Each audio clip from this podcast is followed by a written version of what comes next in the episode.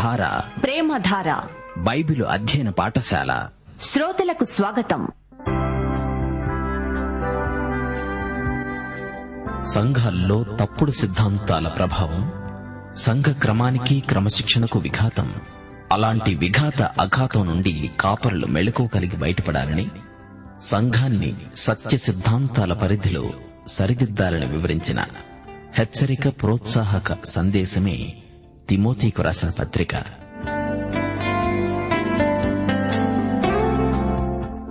వినండి, అపోస్తుడైన పౌలు తిమోతికు రాసిన పత్రికల అధ్యయనం.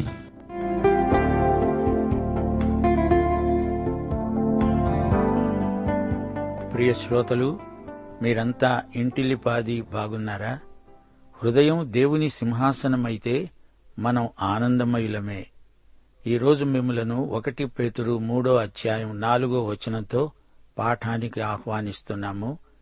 సాధువైనట్టి, మృదువైనట్టి గుణమగు అక్షయాలంకారము గల మీ హృదయపు అంతరంగ స్వభావము మీకు అలంకారమై ఉండాలి. అది దేవుని దృష్టికి మిగుల విలువ కలది. ఈ వచనం ప్రత్యేకంగా స్త్రీలను ఉద్దేశించినదే అయినా అందరికీ వర్తిస్తుంది. రండి, ప్రార్థనతో నేటి వాక్య అధ్యయనం ప్రారంభించుకుందాము.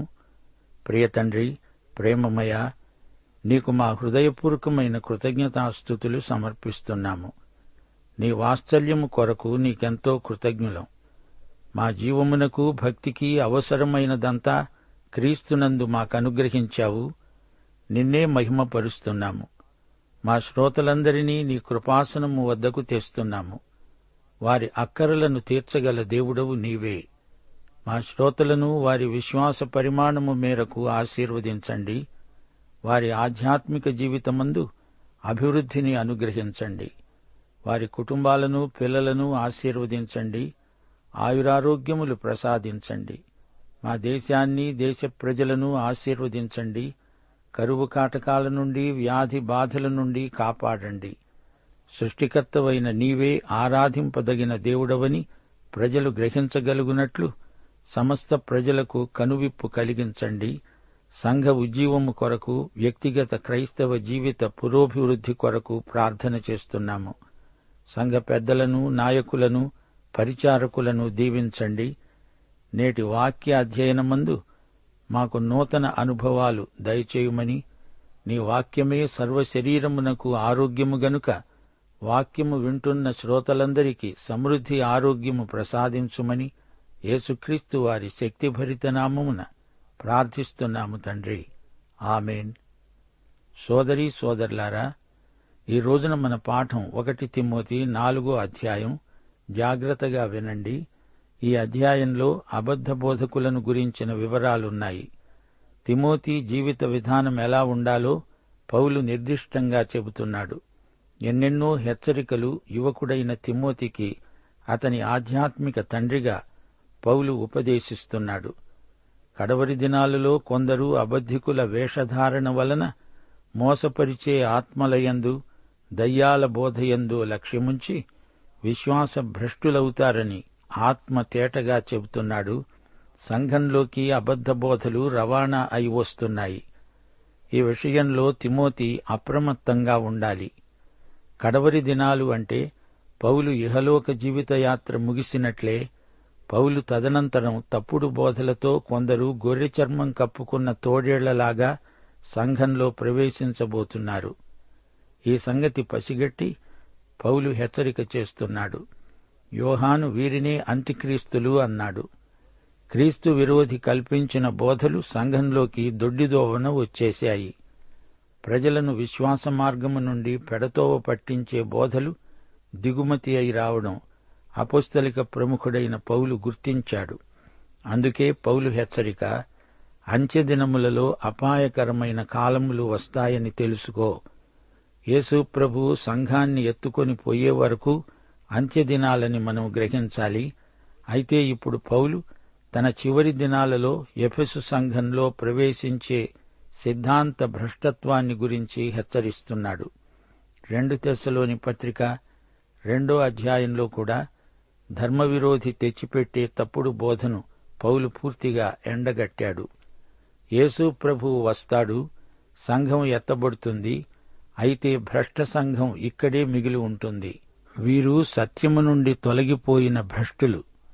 అఫిష్టమి అనే గ్రీకు మాటకు అర్థం దూరమైపోవటం, తప్పుదారి పట్టటం. ఎక్కడ తొలగిపోయావో, ఎక్కడికి వచ్చావో ఈ రెండు బిందువులను నిర్దేశించి చూపుతూ పౌలు అఫిష్టమి అనే మాటను వాడాడు. మొదట సత్యమందే ఉన్న వీరు అందులో నుండి తొలగిపోయి ఇప్పుడు దుర్బోధలకు ఉపక్రమించారు.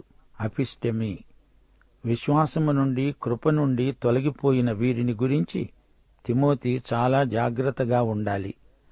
వారు అబద్ధికులు, వేషధారులు, మోసపరిచే ఆత్మలు వారిలో ఉన్నాయి. వారి బోధలు దయ్యాల బోధలు. వీరికి ఉన్నది పాండిత్యం కాదు, విజ్ఞానము కాదు. వీరిని మోసపరిచే ఆత్మలు పట్టాయి. మోసపరిచే ఆత్మల అవి ఎలాంటివి?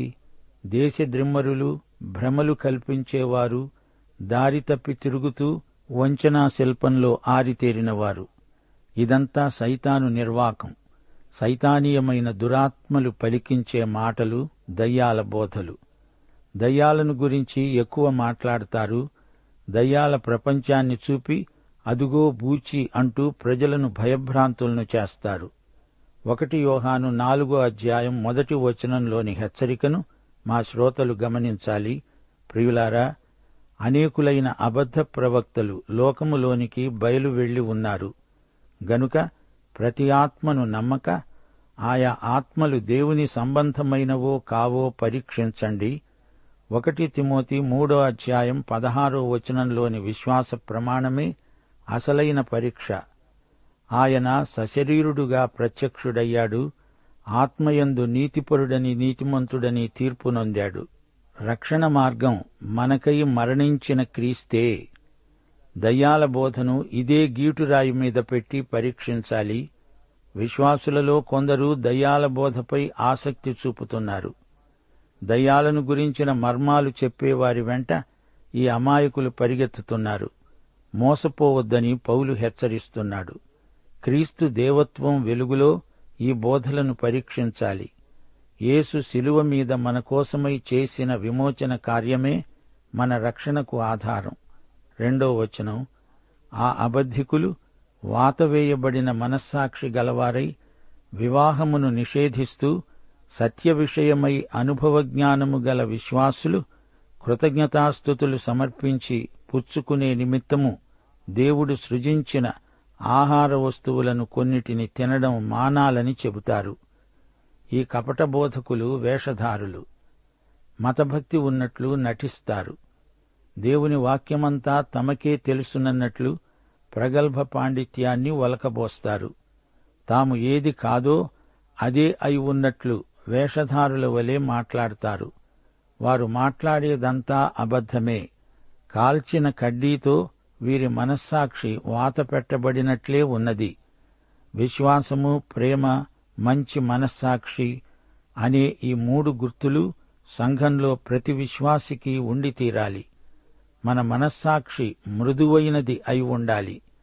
యేసు ప్రభు ఈ లోకంలో ఉన్నప్పుడు కొందరు అప్పటికే మార్మిక మత ఉద్యమాలలో చేరిన యూదులున్నారు. నాడు నేడు మర్మయోగులమంటూ కొందరు పనిచేస్తూనే ఉన్నారు. పెండ్లిండు చేసుకోకూడదనే బోధ ప్రచారంలో ఉంది. మృత సముద్ర తీరాన ఒక సన్యాసుల గుంపు ఉండేది. వీరిని ఎస్సీనులు అంటారు. ఆ ప్రాంతాలలోనే త్రవ్వకాలలో గ్రంథపు చుట్టలు దొరికాయి. యెషయా గ్రంథపు చుట్టలివి. క్రైస్తవ ఉద్యమం ప్రారంభ దశలోనే కొందరు సన్యాసులై ఆ గ్రంథపు చుట్టలలోని బోధల ప్రకారం వివాహం నిషిద్ధమని బోధించసాగారు. కొన్ని ఆహార పదార్థాలు నిషిద్ధమని ప్రచార ప్రబోధాలు కొనసాగించారు. ఇవి వాక్యానుగుణమైన బోధలు కావు. కొన్ని ఆహార పదార్థాలను మానివేస్తే దేవునికి సన్నిహితులమవుతాము అని బోధించారు. తినకూడనివి తింటే కడుపు నొప్పి వస్తుంది, అంతేకాని దానికి భక్తి జీవితానికి ముడిపెట్టడం కేవలం తప్పుడు బోధ. వీరి భక్తి అంతా కూటి కుండలో ఉన్నట్లు ధ్వనిస్తోంది. నాలుగు ఐదు వచనాలు, దేవుడు సృజించిన ప్రతి వస్తువు మంచిదే. కృతజ్ఞతాస్తుతులు సమర్పించి పుచ్చుకొనిన ఎడల ఏదీ నిషేధింపదగినది కాదు. ఏలయనగా అది దేవుని వాక్యము వలన, ప్రార్థన వలన పవిత్రపరచబడుతున్నది. ఏ ఆహారాన్ని దేవుని వాక్యం నిషేధించదు. ప్రతి విధమైన ఆహారాన్ని విశ్వాసుల కోసం పవిత్రీకరిస్తుంది. దేవునికి కృతజ్ఞతాస్తుతులు చెప్పి ప్రార్థించుకో. ఆహారం నీ కడుపు కోసం పవిత్రపరచబడుతుందని బైబిల్ మనకు హామీ ఇస్తున్నది. మన ఆరోగ్యానికి భంగకరమైనవి తిని దేవుణ్ణి శోధించకుండా జాగ్రత్త పడండి, అది చాలు. ఆరో వచనం నుండి తప్పుడు బోధలను గురించి, సంఘ నాయకులు తీసుకోవలసిన చర్యలను గురించి పౌలు రాస్తున్నాడు. ఈ సంగతులను సహోదరులకు వివరించిన ఎడల నీవు అనుసరిస్తూ వచ్చిన విశ్వాస సుబోధ సంబంధమైన వాక్యముల చేత పెంపారుతూ క్రీస్తుయేసుకు మంచి పరిచారకుడవై ఉండు. తిమోతి సంఘమందలి విశ్వాసులను మేల్కొలపాలి. సహోదరులకు ఈ సంగతులను వివరించి విడమర్చి చెప్పాలి. విశ్వాస సుబోధ సంబంధమైన వాక్యాలనే తిమోతి యథాప్రకారం అనుసరించాలి. అతని ఆధ్యాత్మిక శీలం ఆ విధంగానే పెంపారుతుంది. తిమోతి మంచి పరిచారకుడు అని యేసు ప్రభువు మెచ్చుకోవాలి. మనుషుల మెప్పు కాదు. తిమోతికి విశ్వాసమున్నది, సత్య సిద్ధాంతం ఉన్నది. అతడు స్థిరంగా నిలవబడాలి. తప్పుడు బోధల తాకిడికి తట్టుకొని నిలవాలి. మనం తినే తిండి కాదు, విశ్వాస సుబోధ సంబంధమైన వాక్యములే మన ఆత్మకు బలవర్ధకమైన ఆహారం. దానివల్లనే మన సౌశీల్యం పెంపారుతుంది. ఏడో వచనం, అపవిత్రమైన ముసలమ్మ ముచ్చటలను విసర్జించి దేవభక్తి విషయములో నీకు నీవే సాధకము చేసుకో. ముసలమ్మలకు పనేమీ లేదు. నాటు వైద్యాలు, మోటు సామెతలు చెబుతూ ఉంటారు. కొన్ని విచిత్రమైన అలవాట్లను, అభ్యాసాలను మనకు నేర్పాలని చూస్తారు. వాటిలో కొన్ని దేవుని దృష్టిలో అపవిత్రమైనవి. దేవభక్తి ఇతరుల అనుకరణ కాకూడదు. అది నీ సాధన, ఆత్మ నడుపుదల. మన పరమవైద్యుడు యేసుక్రీస్తు, ఆయన చేతుల్లో మనకు ఇహపరములలో క్షేమమే. ఎనిమిదో వచనం, శరీర సంబంధమైన సాధకము కొంచెము మట్టుకే ప్రయోజనకరమవుతుంది. కాని దైవభక్తి ఇప్పటి శరీరము విషయములోనూ, రాబోయే జీవము విషయములోనూ వాగ్దానముతో కూడినది అయినందున అది అన్ని విషయాలలో ప్రయోజనకరమవుతుంది. సోదరీ సోదరులారా, ప్రియ శ్రోతలారా, గమనించండి. ఇప్పటి శరీరము, రాబోయే జీవము, ఈ రెండిటి విషయంలో దైవభక్తి ప్రయోజనకరమైనది. అయితే శరీర సంబంధమైన సాధకము మాత్రమే అయితే దాని ప్రయోజనం పరిమితమైనది. దైవభక్తి రెండందాలా ప్రయోజనకరమే. శరీర సంబంధమైన పాపము నుండి, చనిపోయాక రాబోయే నరకము నుండి రక్షిస్తుంది. ఇప్పటి శరీరం దేవుడు సృజించిందే. మానవ జీవితం ప్రమాదవశాత్తు కలిగింది కాదు, అది దేవుని సంకల్పం ప్రకారం కలిగింది. అలాగే మానవ చరిత్ర కూడా దేవుని సంకల్పానికి ఫలితమే. మానవుని పుట్టుకకు, మరణానికి కారణం ఉంది, అర్థం ఉంది. దేవుడే నీకు ఈ శరీరమిచ్చాడు. దేవుడు నిన్ను తన మహిమార్థమై వాడుకోగోరుతున్నాడు. పాపాన్ని గురించి, అజ్ఞానాన్ని గురించి పశ్చాత్తప్తుడివైతే క్రీస్తు నీ పాపాన్ని క్షమిస్తాడు. నీ విశ్వాసానికి ఫలితంగా నిన్ను నీతిమంతునిగా పరిగణిస్తాడు. దేవుడు మనకు ఈ సృష్టిలోని వనరులన్నీ ఇచ్చాడు. క్రీస్తు మానవతను విమోచించటానికే వచ్చాడు. మనలను ఆయన ఉద్ధరిస్తాడు. ఈ శరీరాన్ని క్షయాధీన దాస్యము నుండి విమోచిస్తాడు. సువార్త వాగ్దానం మనకున్నది. యేసుక్రీస్తు, పరిశుద్ధాత్మ ఉన్నారు. ఇప్పటి మన జీవితాన్ని పరలోకానికి అనువై ఉండేటట్లు సువార్త ద్వారా మారుస్తున్నారు. చీకటి అయి ఉన్న మానవుణ్ణి వెలుగుగా మార్చగల సువార్త మనకు ప్రకటించబడుతున్నది. మానవతలోని చెడుగును సువార్త తొలగించగలదు. చరిత్రను ఒక్కసారి చూడండి.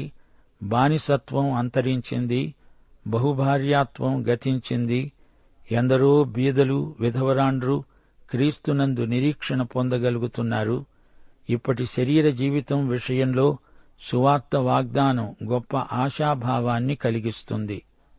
ఆత్మహత్యలు సువార్త వలన తగ్గాయి. క్రీస్తునందు ఇప్పటి జీవితం కూడా ఎంతో అర్థవంతమవుతుంది. దైవభక్తి ఇప్పటి జీవితం విషయంలో కూడా ఎంతో ప్రయోజనకరం, రాబోయే జీవితానికి ఇంకా ప్రయోజనకరం. అమర్త్యత వైపు చూపేదే సువార్త వాగ్దానం. క్రీస్తు పలికిన మాటలు, క్రీస్తు జీవితపు మాదిరి, క్రీస్తు పునరుత్థానపు ధృవీకరణ, ఈ మూడు మనలను రాబోయే నిత్యత్వం కోసం ప్రత్యేకిస్తాయి.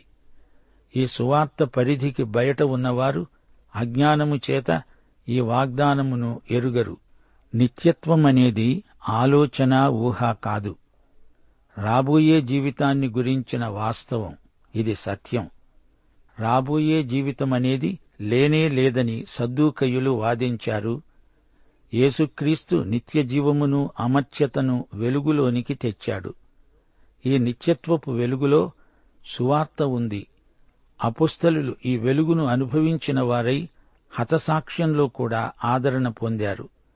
అయితే తిమోతి పత్రికలో పౌలు ఇప్పటి శరీర జీవితము, రాబోయే జీవితము, ఈ రెండిటినీ కలిపి చూపుతున్నాడు.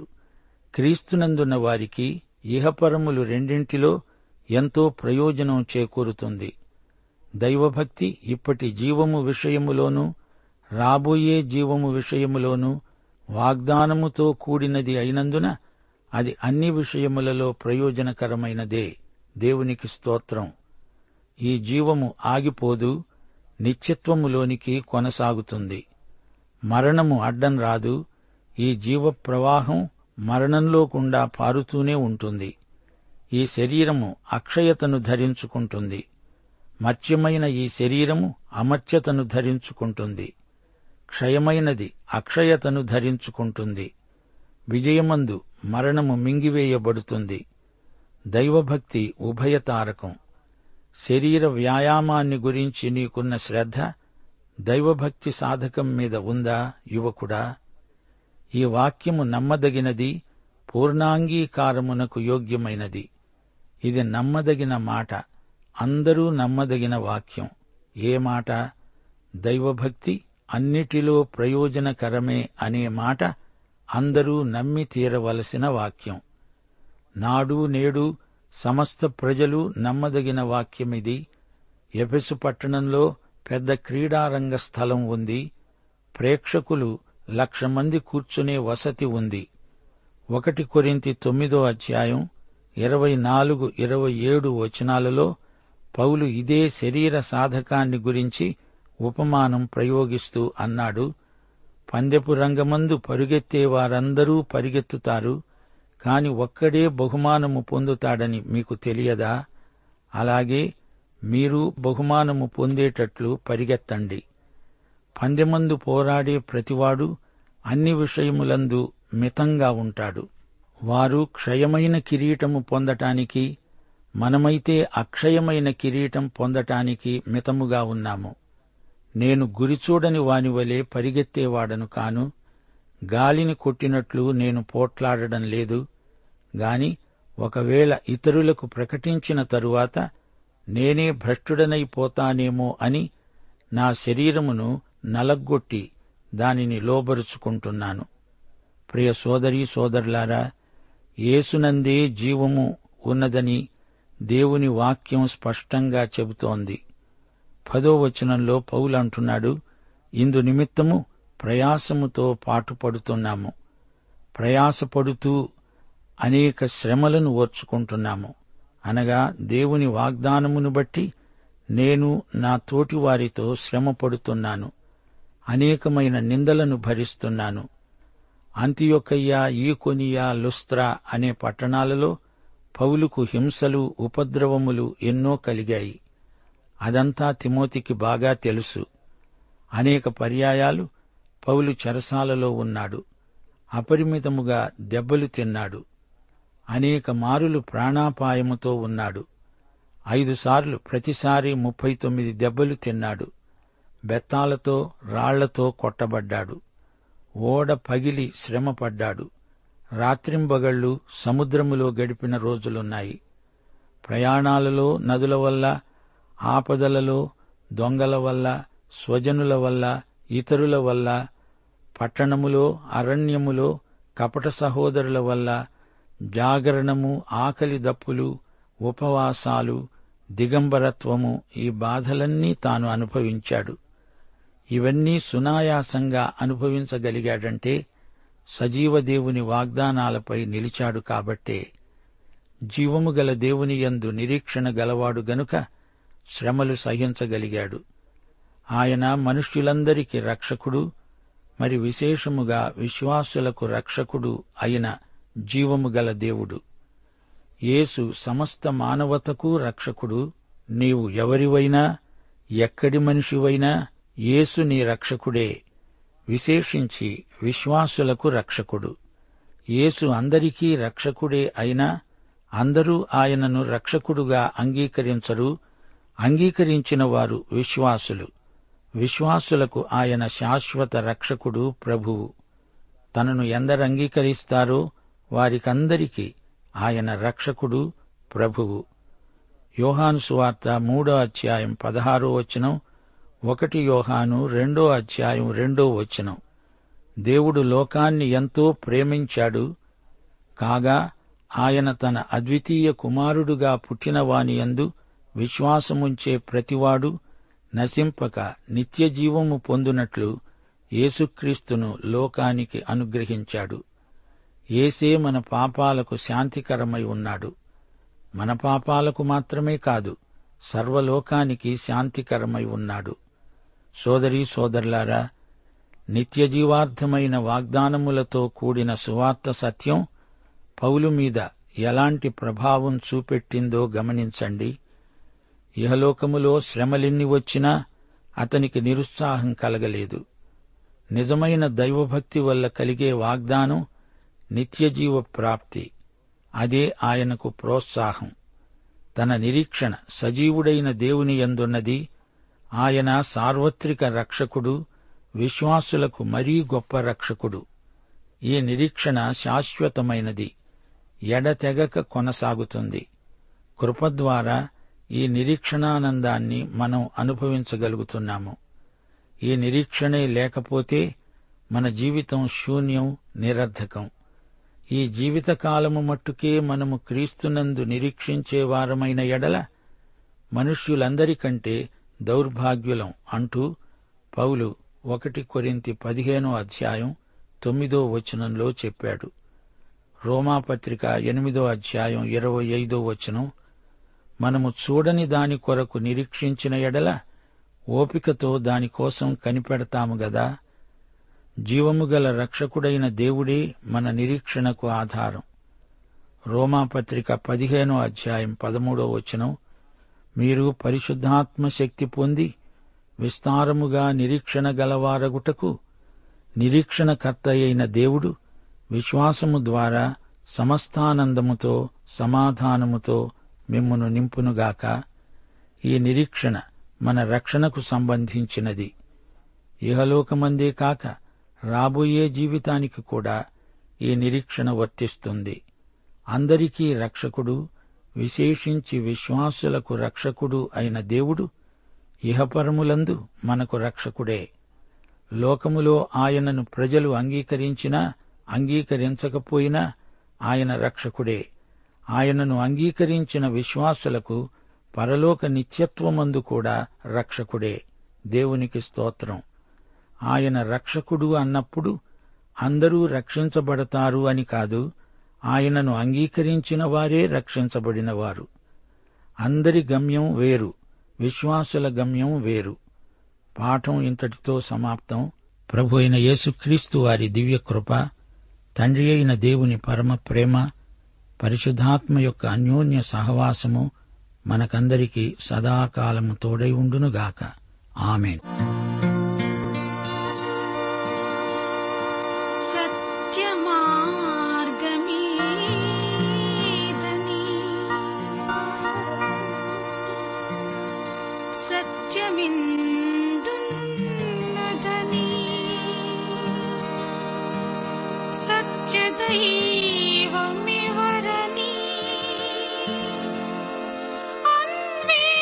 She